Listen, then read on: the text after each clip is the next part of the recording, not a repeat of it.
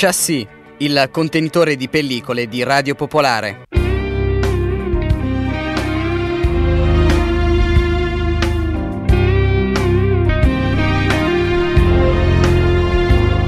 Una buona serata, buon giovedì sera, questa è Chassis, un po' di cinema sulle frequenze di Radio Popolare come ogni giovedì dalle 21 alle 22 e poi in podcast sul sito di Radio Popolare oppure eh, sulla pagina Facebook Chassis Radio Popolare, su Twitter Chassis Radio Pop e su Instagram Barb Sorrentini e vi ripeto anche la possibilità di ascoltare in streaming, eh, oltre ai podcast naturalmente come vi dicevo, ma anche attraverso l'app se vi trovate altrove, se viaggiate, se vi trovate in altri posti o se vivete in altri posti. Come ogni giovedì con voi Barbara Sorrentini diamo uno sguardo alle uscite al cinema. Я Мельник Сергей Витальевич. Давай на мові. Я Мельник Сергій Віталійович, 78-го року народження. Questa clip inizia proprio dicendo un prigioniero eh, in Ucraina che dice parlatemi in ucraino, prigioniero dei russi. È la storia di Seri, un eh, chirurgo ucraino che viene catturato dai militari russi nella zona di conflitto dell'Ucraina orientale, stiamo parlando ovviamente del 2014. Durante la, prigioni- la prigionia viene esposto a scene orribili di umiliazione, violenza, indifferenza nei confronti di tutti gli altri, oltre che sue naturalmente e poi quando torna a casa nel suo appartamento borghese cerca di ritrovare uno scopo nella sua vita ricostruendo il rapporto con la figlia e l'ex moglie. Questo film è uscito oggi nelle sale, ne abbiamo parlato anche la settimana scorsa in uno speciale dedicato ad alcuni film e alcuni cinema che devolvono eh, il loro incasso al, all'Ucraina, potete riascoltarlo in podcast e questo film era stato presentato a Venezia, il regista Valentin Vasianovic, eh, che appunto lui è ucraino e racconta gli orrori della guerra nel eh, Donbass. Ora il film è al cinema. Eh, in aprile uscirà un altro suo film di cui poi parleremo, si chiama Atlantis e anche quello, ahimè, racconta eh, alcuni momenti eh, di guerra in Ucraina.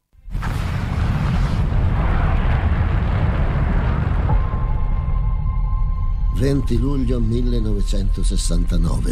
Un piccolo passo per l'uomo, un grande passo per l'umanità.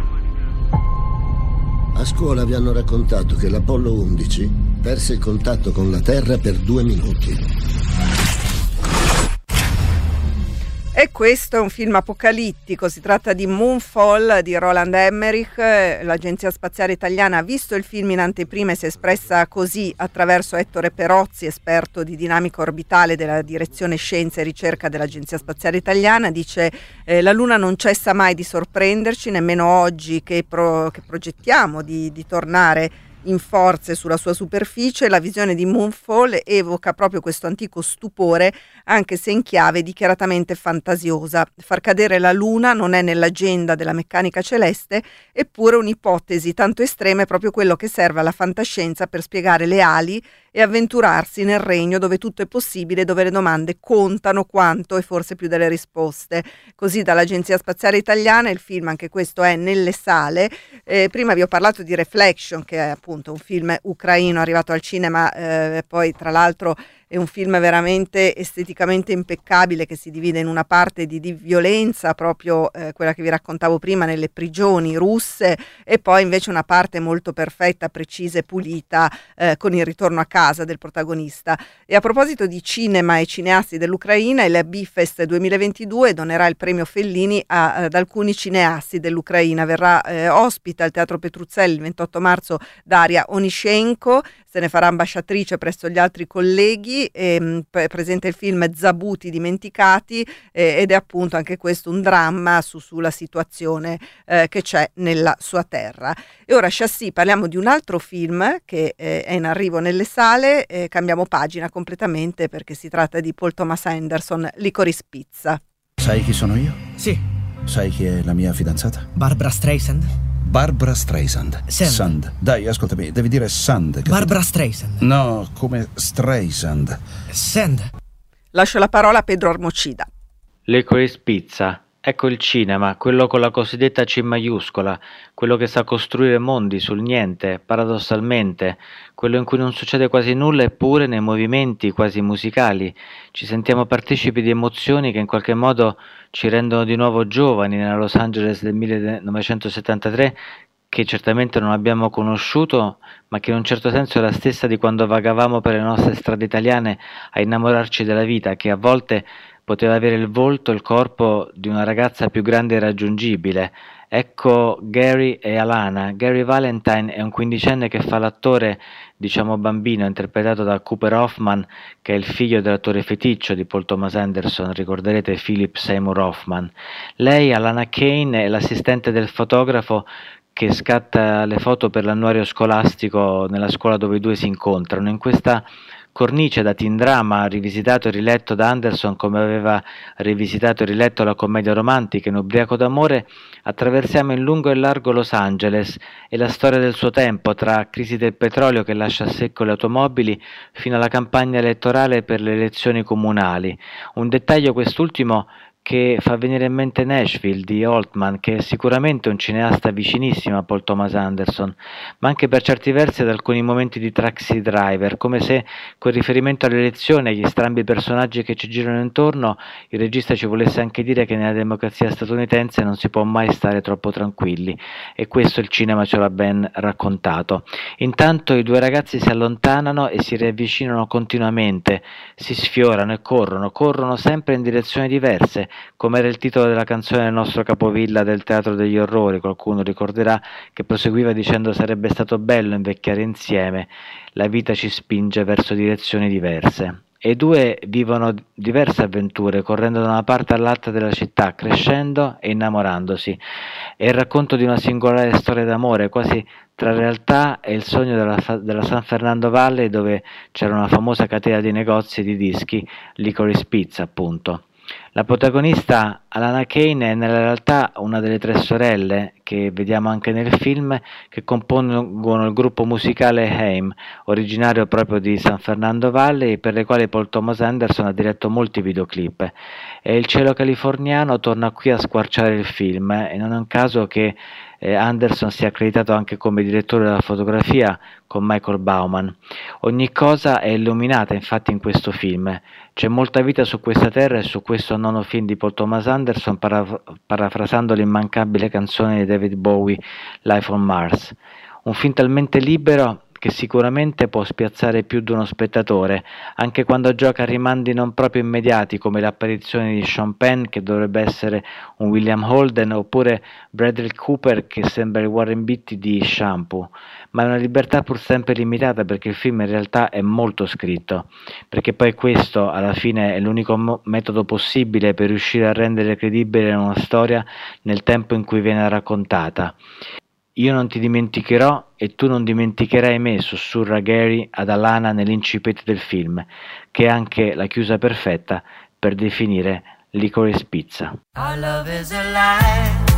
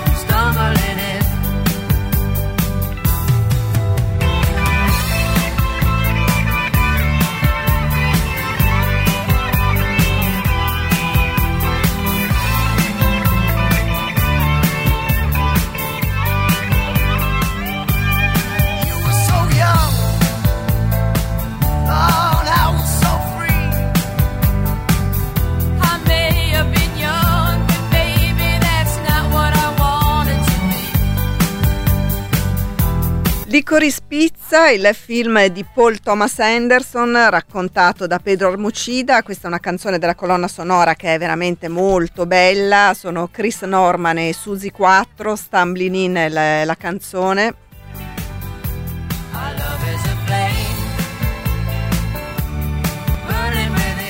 Cambiamo pagina, eh, andiamo in Italia, in Italia in, eh, insomma, con un'ispirazione francese, eh, iniziamo da una clip e poi vi spiego perché. Non sei stanco di doverti inventare sempre tutte queste storie? Bella persona che sei. Le chiavi di casa di mamma, se vuoi andare a prendere le tue cose. Avevi puntato la ragazzina e invece ti tocca la paralitica.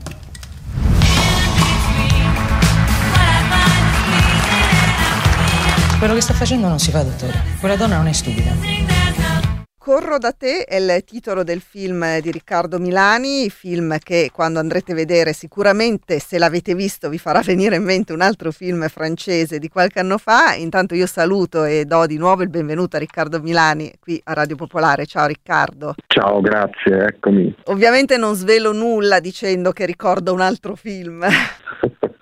No, non svegli nulla, è ispirato a un film francese, sì, è così, è un film che ho visto qualche tempo fa e mi è sembrata però l'occasione per raccontare bene un tema importante cercando di far ridere le persone, però ecco questo un po' è il principio dal quale ci siamo mossi quando il progetto è partito. La storia semplice non è semplicissima, però se vuoi ti lascio dire qualcosa, proprio per chi non avesse visto l'altro film, che comunque chiaramente non si può svelare tutto, però ovviamente la disabilità, come dicevi, un tema importante al centro c'è, ma è raccontata in un modo leggero, con una chiave da commedia. C'è al centro della storia un uomo orribile, diciamo degli italiani peggiori possibile, ecco, un uomo che ha principi e valori direi bassissimi e fa della, del culto del proprio corpo la, l'unica sua dottrina. Mm, e vive così, ecco, è uno di quelli che fa finta che non ci sia altro nel mondo, nel suo percorso non ci devono essere ostacoli di nessun genere, nemmeno gli... diciamo che fa un percorso però mm, bello,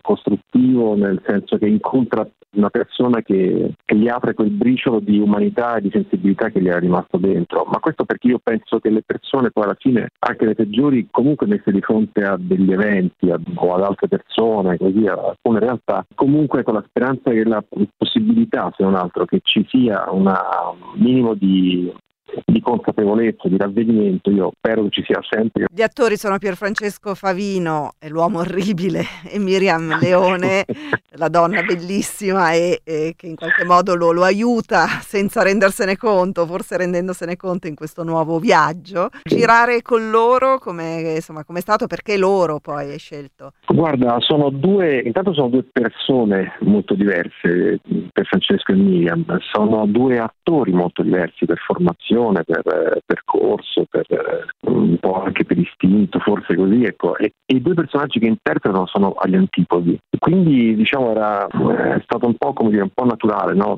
metterli uno contro l'altro. Però c'è, come spesso succede, devo dire, e fortunatamente è successo questa volta nel cinema, nel nostro film, succede qualcosa, insomma, ecco, c'è qualcosa che scatta che non è secondo me né comprensibile né analizzabile. Succede che i due attori stiano bene insieme, riescano a restituire sullo schermo eh, sentimenti, umori e identità diverse, insomma così, però in maniera molto complice e, e questo è successo in questo film, devo dire. Cioè, la chimica tra, tra Miguel e Picchio è molto forte, sono partiti distantissimi, si sono però, hanno trovato un punto comune, insomma, una specie di piccolo miracolo. Quando avete girato, tra l'altro c'è una parte, una piccola parte di Piera degli Esposti, penso l'ultima. Guarda sì, la storia però merita di essere raccontata, quella di Piera, nel senso che con Piera ho fatto tante cose, ci siamo divertiti, è stata un'amica, è stata un'attrice con la quale ho avuto la fortuna e il privilegio di lavorare molte volte e per molto tempo. E a un certo punto Piera mi chiama, era a casa di Dacia Maraini, diciamo condivideva con lei tanto insomma,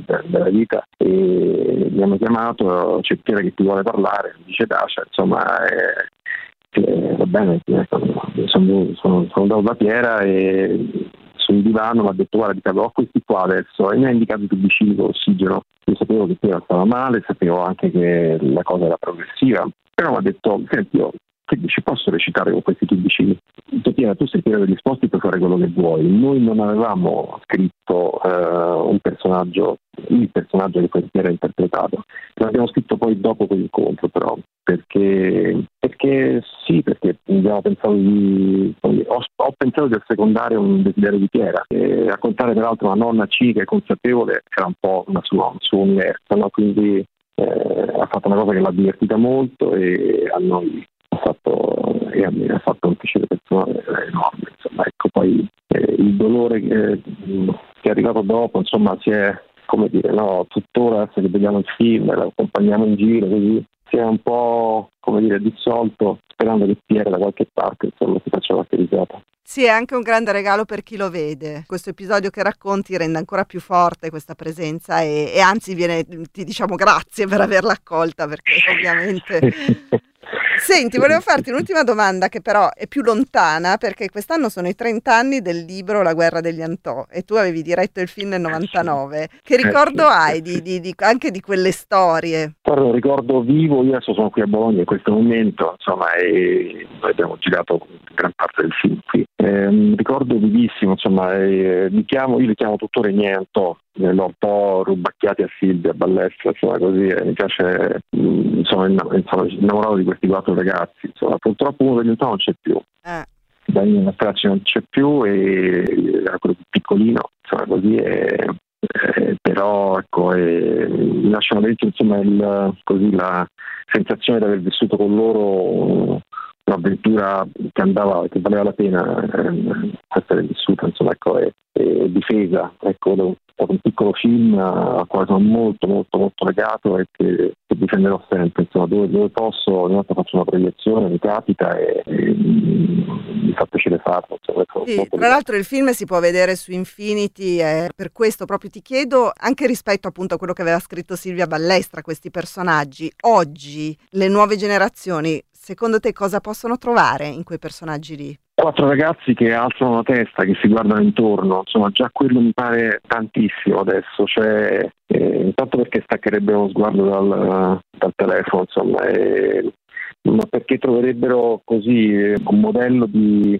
di, di percorso, di, di, formazione diverso. Cioè, questi, eh, I quattro Antonio, quattro eh, ragazzi disperati della provincia abruzzese, quattro ragazzi di provincia, di, però eh, avevano come un istinto di sopravvivenza no? che appunto li portava a guardare il mondo, ecco, a guardarsi intorno, appunto alzare la testa e, e, cercare di essere contro le cose per cui vale la pena essere contro. Ecco. E, e quindi una cosa adesso a pensarci in questo momento enorme se, perché no, poi il tempo di fare il suo giro e, e torniamo alla guerra no? a distanza di tanti lì, quando giravamo il film ricordo avevamo sopra la testa eh, gli aerei che andavano da Iano, da Gioia del Colle, da Spagna Adriatico a Montesilvano e ci eh, volavano sopra la testa gli aerei che andavano eh, in Adriatico ecco, e attraversavano e andavano nell'ex ormai ex Jugoslavia quindi eh, fa impressione adesso gli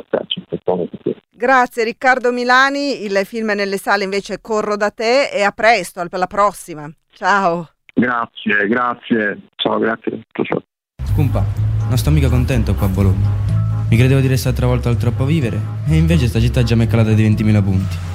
Per me è passato più di un mese. E che è cambiato nella mia vita di punk? Niente. Anzi, quasi quasi mi pare che stavo meglio là, dove adesso state voi in quel disumano vuoto pescarese, che qua dove mo sto io. porca miseria.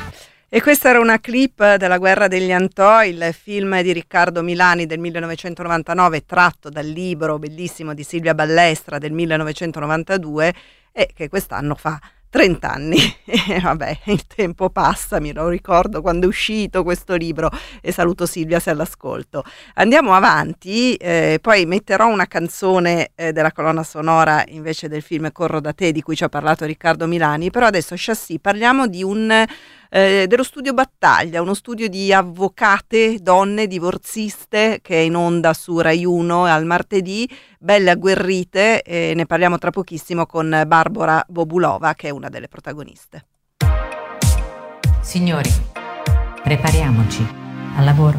Avvocato Casorati? Avvocato Battaglia? Mio figlio, sono settimane che non lo fa vedere. Mi dia il divorzio che merito. Diventi il mio avvocato. Vieni qui e mi freghi i clienti? Siamo avvocati, non siamo preti. Non c'è un solo modo di fare l'avvocato. Che una ragazza in gamba come te si ostini a fare la babysitter è un'eresia. Ma noi non siamo tutti uguali, mamma. Mi ho preso da papà. Io non so se saprei riconoscerlo. Te ne sei andato che c'era ancora la sì.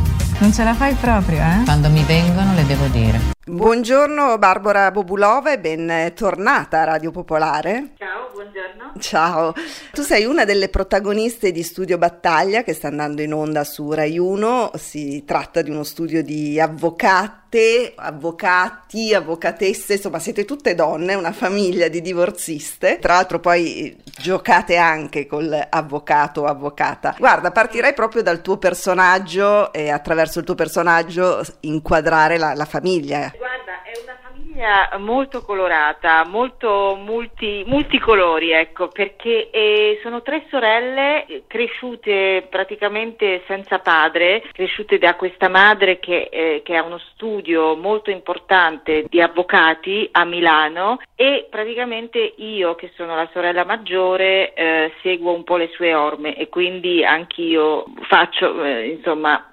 perseguito questa strada di come, come, la madre, ma mi distinguo moltissimo da lei, soprattutto nei modi in cui viene svolto questo lavoro, perché il mio personaggio Anna decisamente molto, molto più umana rispetto alla madre, mentre la mamma, madre, eh, interpretata da Lunetta Savino, è proprio un'avvocata spietata, senza scrupoli, eh, l'avvocata più temuta della città, la chiamano, invece Anna è, è un'avvocata dalla faccia umana, ecco, che cerca sempre l'empatia con il prossimo e per questo poi decide di staccarsi dalla madre. Invece altre, altre due sorelle, Nina e Viola, Nina pure fa l'avvocata, invece Viola fa la babysitter e anche loro hanno proprio sono, il bello di questa serie è che siamo, ogni, ogni, personaggio è diverso dall'altro. Poi naturalmente ci sono i casi che seguite, questa differenza che dicevi tra il tuo approccio umano e quello invece senza scrupoli della mamma Lunetta Savino è, è una cosa molto forte e interessante. Ma voi vi siete anche ispirata, allora sappiamo che è tratta, meglio, liberamente ispirata da The Split, da un'altra serie. Come avete invece raccolto per italianizzare l'argomento e la serie? Allora io credo che la nostra serie, sì, è un remake della serie inglese The Split per la BBC e io credo fortemente che la nostra serie, avendo visto quella inglese, è molto più calda e forse oserei anche dire molto più elegante. Quindi in questo credo che si differenzia da quella inglese. Poi forse anche il contesto familiare è molto più presente nella nostra, i sentimenti. Invece la, la serie inglese è forse è, è, un pochino più fredda, è molto, è anche perché il loro sistema giudiziario è diverso, quindi questo, in questo si differenziano le due serie. Avete girato a Milano, è una Milano molto particolare, fotografata in modo quasi irriconoscibile, cioè pur vabbè, chiaramente chi ci vive e chi la conosce riconosce i luoghi, però c'è proprio una fotografia che, che la rende eh, mo, poco, poco, milanese, poco italiana. Dove siete andati? Dove avete girato? Lo studio è in un grattacielo, tra l'altro? Sì, sì, noi eravamo proprio in centro, in centro di Milano, in questo grattacielo famosissimo che io, ecco, già non mi ricordo perché non è proprio la mia città. Diamonds Tower, mi pare. E probabilmente eravamo molto in alto dove hanno ricostruito questo studio, studio il mio studio, studio Zander, perché invece studio Battaglia, quello della madre, l'abbiamo girato a Roma, che è uno studio con molto più all'antica per certi versi, invece studio della, di Anna, della, della sore, de, di questa sorella maggiore, delle tre, è uno studio eh, molto moderno, di una grande metropoli che Milano è, e quindi c'ha tutti, proprio tutti i lati della modernità della città che poi Milano è diventata negli ultimi anni. E quindi credo che questo si veda nella serie, ci sono queste vetrate pazzesche, insomma, eh, credo che si presta molto e penso che proprio la città è una delle protagoniste, oltre alle nostre protagoniste donne, credo che anche proprio la città Milano è una delle protagoniste, si può dire. Tu ti sei ritrovata nel tuo personaggio, nella tua parte invece così ferma, ma alla ricerca di umanità anche in una eh, legge così rigida? Mm Ma sì, il mio personaggio è molto bello perché ha molte sfumature, molte sfaccettature, è complesso, poi è una donna che cerca sempre la perfezione, una, che ha un grande senso del dovere, vuole, vuole fare bene la madre, l'avvocata, sorella, vuole fare tutto alla perfezione, ovviamente è una cosa impossibile, quindi poi ad un certo punto vacilli, sbarelli anche tu, no? non è possibile, quindi ti vai a scontrare con le tue fragilità, con le tue debolezze che Anna e tutti ne abbiamo e quindi questo poi fa, questo è molto interessante nello sviluppo, il, anche il ritorno del padre, incontro con, sua, con un suo mm, vecchio amico di Anna, sono tutti gli elementi che un po' le scombussolano la vita, i suoi pilastri su cui Anna ha costruito la sua vita, la sua carriera e quindi insomma c'ha dei momenti in cui insomma vacilla molto. Barbara Bobulova, tu hai origini della Slovacchia, volevo chiederti sì. se in questo momento insomma terribile terribile, hai notizie da là, sai come stanno vivendo anche di vicino la situazione in Ucraina? Guarda, io credo che qualsiasi cosa ormai dico io su questo argomento è una cosa scont- cioè la cosa che più mi auguro per tutti, prima di tutto per gli ucraini, che finisca al più presto, perché credo che questa guerra andava evitata a tutti i costi e visto che ora però c'è, secondo me bisogna fare, bisogna fare il massimo perché finisca al più presto, ecco, perché vedere i carri armati oggi per le strade proprio in Europa è quasi, io credo che sia proprio scioccante, una cosa inaccettabile e quindi bisogna fare di tutto per fermare questo, questo massacro, questa, questa guerra. E io spero che, che, insomma, quelli che lo possono fare che si impegnino al massimo, questo è il mio augurio, altro lascio alle persone più competenti. Ma tu hai ancora qualche contatto in Slovacchia? Io ho tutta la mia famiglia in Slovacchia, veramente, diciamo tutti i miei parenti, ma però sai, eh, insomma, loro non sono proprio al confine con l'Ucraina, diciamo che sono, non li sento, però guarda la mentalità slava forse è un po', è un po diversa da, dalla mentalità italiana, diciamo eh, sono un po' più fatalisti, prendono le cose, ormai loro l'hanno già vissuto nel 68 i carri armati per le strade della Cecoslovacchia. E quindi adesso vedendo di nuovo eh, questa cosa qui in Ucraina un, un po' rivedono certe cose che sono, sono, già successe e dicono tanto noi, non siamo noi quelli che possiamo influenzare questa cosa, non dipende da noi, siamo totalmente impotenti di fronte a questa, questa cosa, è più grande di noi, quindi eh, cosa possiamo fare? Aspettare, aspettare che, che si risolva in modo veloce, breve. Eh, con meno, secondo me, con meno diciamo, vittime possibili che già ci sono state, però ecco, mi auguro che finisca veramente prima possibile perché dopo il Covid, pure la guerra, credo che stiamo soffrendo tanto tutti quanti. Grazie Barbara Bobulova, la potete vedere in studio battaglia su Rai 1 al martedì, è già cominciata ma va avanti ancora per un po' di settimane. Grazie e a presto, ciao. Eh, grazie a te, ciao, ciao, arrivederci. Streets of Love, i Rolling Stones, presi anche da Riccardo Milani per la colonna sonora di Cordate, hanno annunciato il loro tour, saranno a Milano in luglio, eh, lo so che molti di voi hanno già preso i biglietti. Ci sentiamo tra pochissimo, un breve stacco.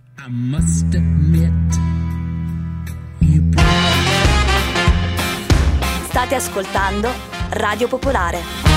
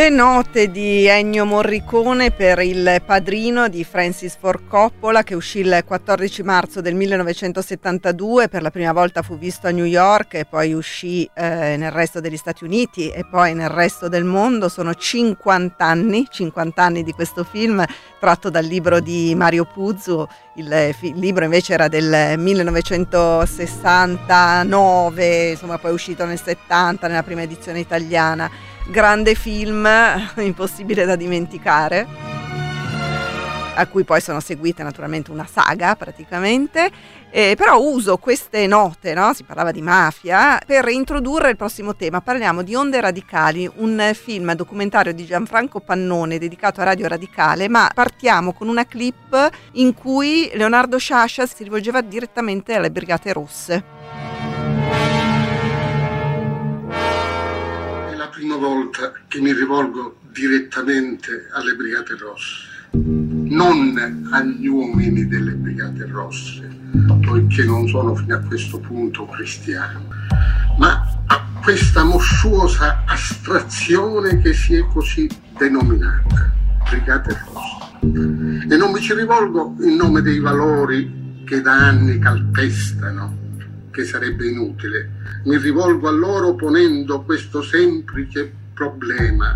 Voi avete respinto sdegnatamente l'ipotesi di essere strumento cieco di occhiuta manovra altrui, ma uccidendo a questo punto il giudice D'Urso, il dubbio, almeno il dubbio di esserlo, non vi assale? Questa è Chassis, la voce di Leonardo Sciascia, seconda parte della trasmissione. La prima parte la ritrovate in podcast se vi siete messi all'ascolto soltanto adesso, oppure sabato mattina all'alba. Ascoltiamo l'intervista al regista di Onde Radicali.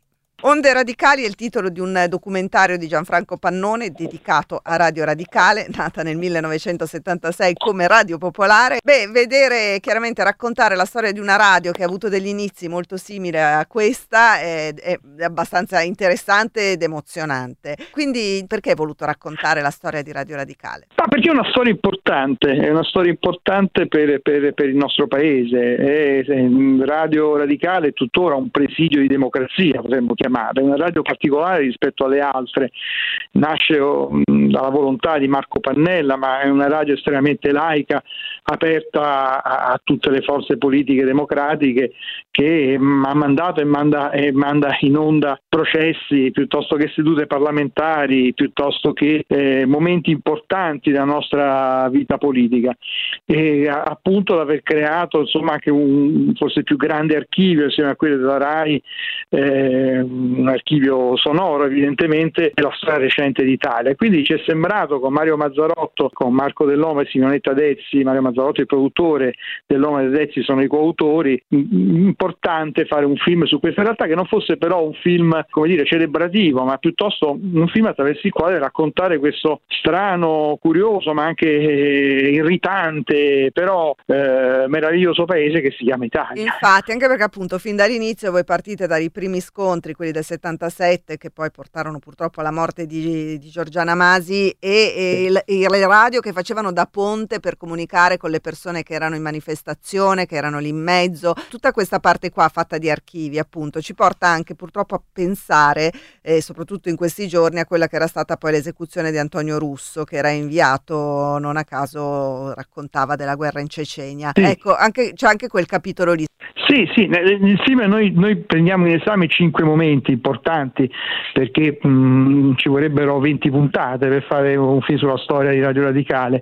Eh, da, dal 77, come giustamente ricordavi tu, con la morte di Giorgiana Masi, dove c'è la prima grande diretta, no? si può dire, la prima grande diretta eh, fatta attraverso i, i, telefoni a gettoni per strada di una manifestazione che avrebbe poi portato a sera alla morte accidentale o meno, non si è mai capito, di, di, di questa ragazza che è diventata un po' il simbolo anche del 77 e poi passando per altre storie, insomma la, la, la vicenda Tortora con il rapimento di Turso, del giudice Turso all'indomani, eh, all'indomani dell'assassinio di, di, Aldo Moro, insomma fatti importanti, uno di questi però che è più vicino a noi è quello appunto della morte di Antonio Russo, giornalista inviato eh, prima nel, nell'ex Jugoslavia e poi dopo in, in, in Cecenia che eh, appunto fu ucciso perché forse aveva ficcato il naso in faccende un po' complesse che riguardavano quella guerra in Cecenia che già all'epoca vedeva protagonista eh, Vladimir Putin, insomma, ecco, quindi in qualche modo tempi relativamente lontani, eh, lo sono fino a un certo punto, stiamo parlando del 2000, sono passati appunto 22 anni no? e oggi ci troviamo in una situazione eh, diversa ma uguale si potrebbe dire, no? comunque ha a che fare con un personaggio molto molto discusso in una situazione delicata e quindi sì, il film è idealmente dedicato a lui in queste giornate in cui lo porto eh, a Milano ma anche a Varese eh, domani eh, alla 90 e poi a Padova e in altre città d'Italia. Eh, infatti, questo, infatti giustamente questo appunto è un pezzo di, di, del 2000, cioè stiamo parlando del 2000 ma di fatto sì. sembra che non sia cambiato nulla. Poi però abbiamo momenti eh sì. come Leonardo Sciascia che eh, si appella e che parla con le BR, con le Brigate Rosse, quindi in qualche modo sì. contestualizzato e poi arriviamo a oggi quando invece si parla di DDL Zan e di tutto quello che è successo di veramente orribile come pagina la, italiana. La parte, cioè, la parte, contemporanea è importante, come importante la voce di, eh, la voce di uno Sciascia che interviene proprio con un appello anche molto duro alle Brigate Rosse eh, per liberare il giudice D'Urso che fu appunto eh, rapito nell'81, quindi tre anni dopo, dopo Moro. E, lui, il giudice D'Urso eh, fu salvato insomma, anche grazie alla radio e anche grazie all'intervento di Sciascia. E i giorni nostri ovviamente ci sono altri aspetti importanti, noi siamo arrivati fino a un certo punto, le riprese le ho effettuate l'anno scorso, l'estate dell'anno scorso c'era il decreto ZAN, si parlava appunto di diritti civili, eh, di gender eccetera eccetera e quindi in qualche modo la radio se ne è occupata. E la radio è sempre stata attenta sia ai fenomeni politici che eh, innanzitutto però alle battaglie civili che sono state sempre una caratteristica dei radicali, ma ripeto la radio è raccontata nella sua essenza, non in chiave, eh, in chiave partitica, questa cosa è importante nel film proprio perché al di là del fatto che Pannella ha un ruolo importante, però forse ancora più importante la figura di un giornalista come Massimo Bordin che è stato il direttore per vent'anni e che in qualche modo ha rappresentato la vera anima della, della radio, cioè un giornalismo attento ai fatti, attento alle cose apparentemente laterali e sempre, sempre con l'orecchio per terra e eh, senza farsela dire da altri la notizia. Ecco, questo è un giornalismo che purtroppo in Italia non sempre si pratica, di cui Massimo Bordin, amato da tanto pubblico, anche trasversalmente politico, insomma è stato un po' eh, l'essenza. Quindi come dicevi stai andando in tour, il film eh, poi sì. si fermerà anche nelle sale, oltre al tour che, che distribuzione Ma avrà? Stiamo facendo praticamente, il film è passato in una versione più breve su Sky pochi mesi fa dopo la festa di Roma, adesso lo portiamo in giro per un po' di piazze d'Italia, eh, facciamo degli eventi unici eh, che lo presento un po' in quasi tutte le piazze, portare nelle sale un film documentario di questi tempi non è facile, le sale stanno soffrendo molto e grazie per, per, per, per lo spazio che, che, che, ci date perché insomma, ripeto, portare un film oggi in giro, un film documentario, un film un po' più di nicchia eh, è un'impresa difficile, però insomma ci siamo messi, come si dice a Roma, dalle mie parti, di buzzo buono, stiamo lavorando appunto su questo piccolo tour che poi proseguirà anche ad aprile. Onde radicali, grazie Gianfranco Pannone. Ciao. Grazie a voi, ciao.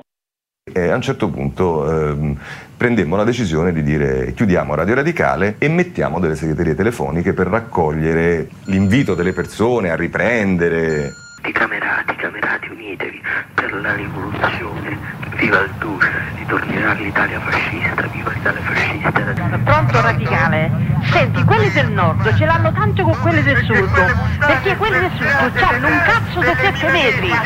Viva radicali! Cercando di un piccolo balilla, camerati, sarete liberati. Ciao, vi saluto. Ciao Alberto una comunicazione da fare per il signor Marx.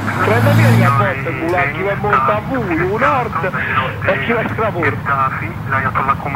Potete andare a fare C'erano queste- questi nastri infiniti, no? Con tutte queste frasi. Loro avevano a disposizione 30 o 40 secondi, ciascuno telefonava e diceva la sua. Eh, Radio Radicale deve vivere, io l'ascolto sempre. C'erano queste telefonate. Oppure io Radio Radicale la brucerei, eccetera. Ma c'erano anche le parolacce, tante, ma non verso Radio Radicale ma verso quella possibilità concreta che veniva offerta di poter dire in anonimato qualsiasi cosa.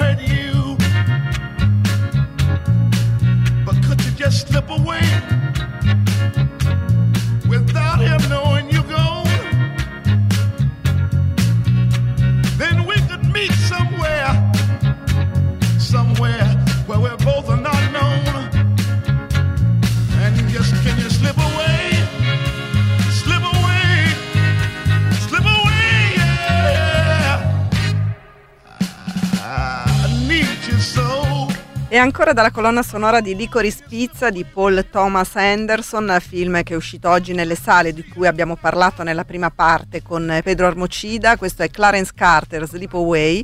Ora parliamo di un altro documentario, una docuserie, si chiama Denise, sentiamo una clip e poi ne parliamo con il regista Vittorio Moroni. E si vivono ore d'angoscia a Mazzara del Vallo in eh, Sicilia Parliamo per di la Denise, sorte una di bambina di 4 anni che è scomparsa a Mazzara del Vallo dicono vicino gli investigatori non ci sono elementi che possano far pensare a un sequestro. Il padre Sono della una bambina mamma è come muratore, la tante madre casalinga, Aiutatemi per favore.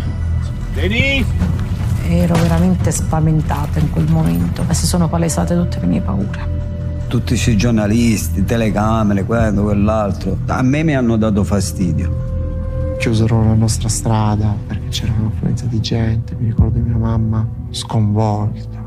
Avrete riconosciuto all'inizio proprio di questa clip la voce di David Sassoli che al TG1 annunciava la scomparsa di Denise, questa bambina, nel 2004 a Mazzara del Vallo. Ne parliamo con Vittorio Moroni. Denise, la figlia che non smetteremo di cercare, probabilmente qualcuno di voi ha già visto le prime puntate su 9, la TV 9, con eh, Vittorio Moroni che è il regista di questa docuserie, cerchiamo di capire anche cosa significa ritirare fuori questa storia che appunto come sottotitolo dice la figlia che non smetteremo di cercare, quindi una storia che è ancora viva nell'opinione pubblica. Ciao, grazie per avermi invitato dopo tanto tempo che non ci sentivamo. Oggi, il significato di parlarne ancora oggi, visto che ancora non è risolto questo caso. Assolutamente non è risolto, io penso che questo caso sia una ferita aperta per la nostra comunità, è un caso che in qualche modo contiene in sé una eh, contraddizione, no? una, qualcosa di inaccettabile, no?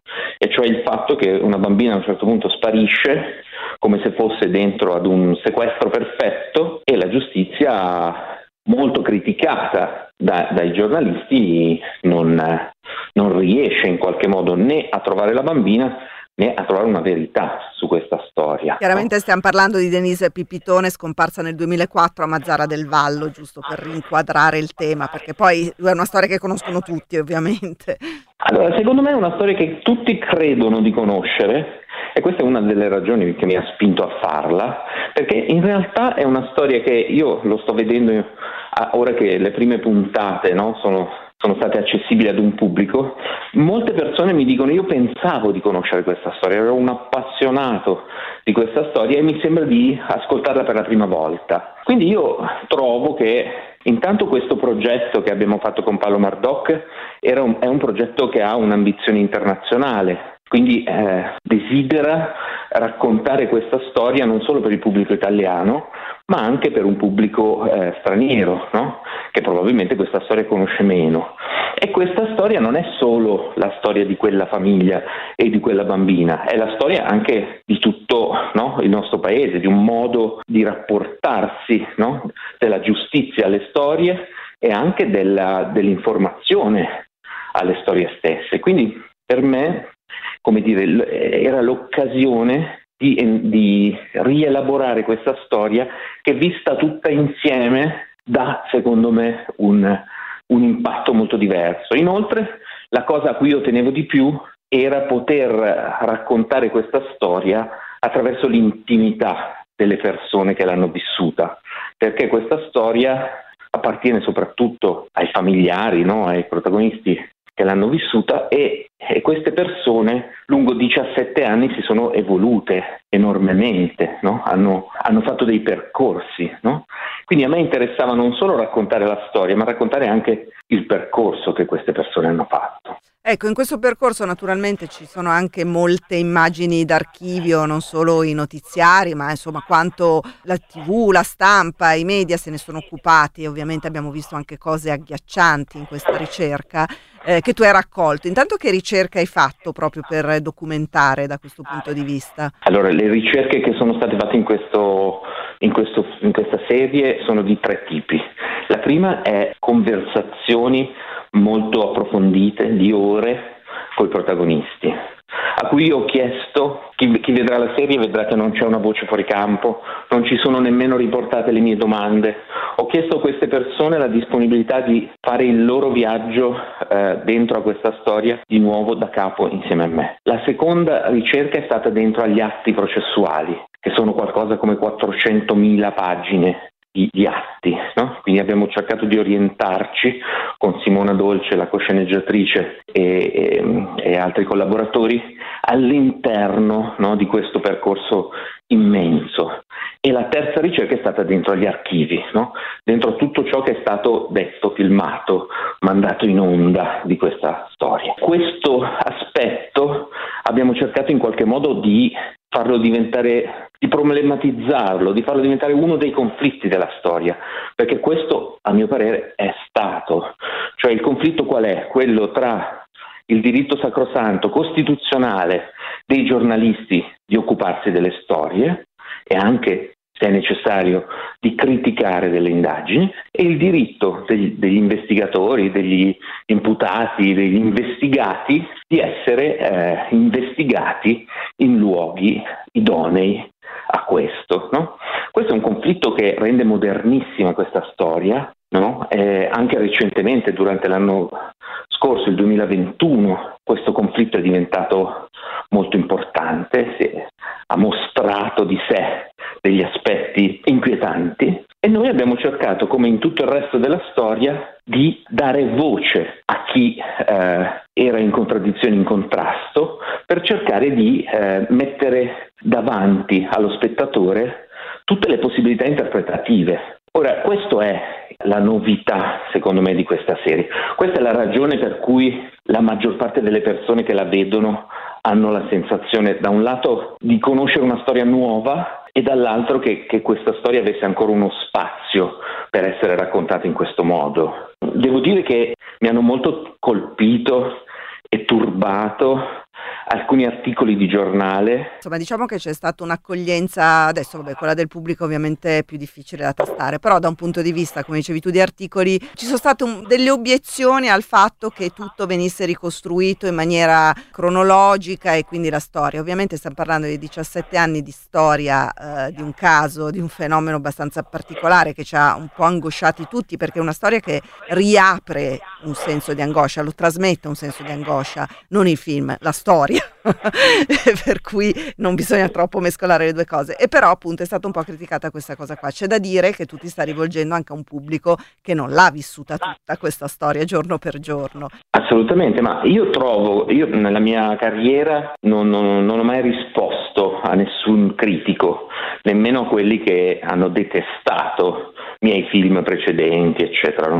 Trovo che ognuno debba fare il suo mestiere, i critici debbano fare il loro mestiere. Quello che sento però nella scrittura, nell'intenzione, nel, eh, nella pubblicazione di alcuni eh, di questi critici è che non esiste un confronto con la serie, non esiste un discorso intorno a questa che io rivendico essere un'opera d'arte. Bella o brutta, questo non sono io a doverlo decidere, però un'opera d'arte a cui ho dedicato un anno della mia vita insieme a una serie di collaboratori. Quello che invece sento è che c'è una specie di prevenzione nei confronti di questa storia, c'è un, un atteggiamento censorio nei confronti di questa storia, come se questa storia eh, non potesse essere più raccontata, non avesse più diritto di essere raccontata. Ora, io rivendico il fatto che eh, non sono dei critici a poter decidere cosa si racconta e, co- e cosa no, e rivendico la totale assoluta differenza del racconto. La novità del racconto è ciò che giustifica la sua esistenza.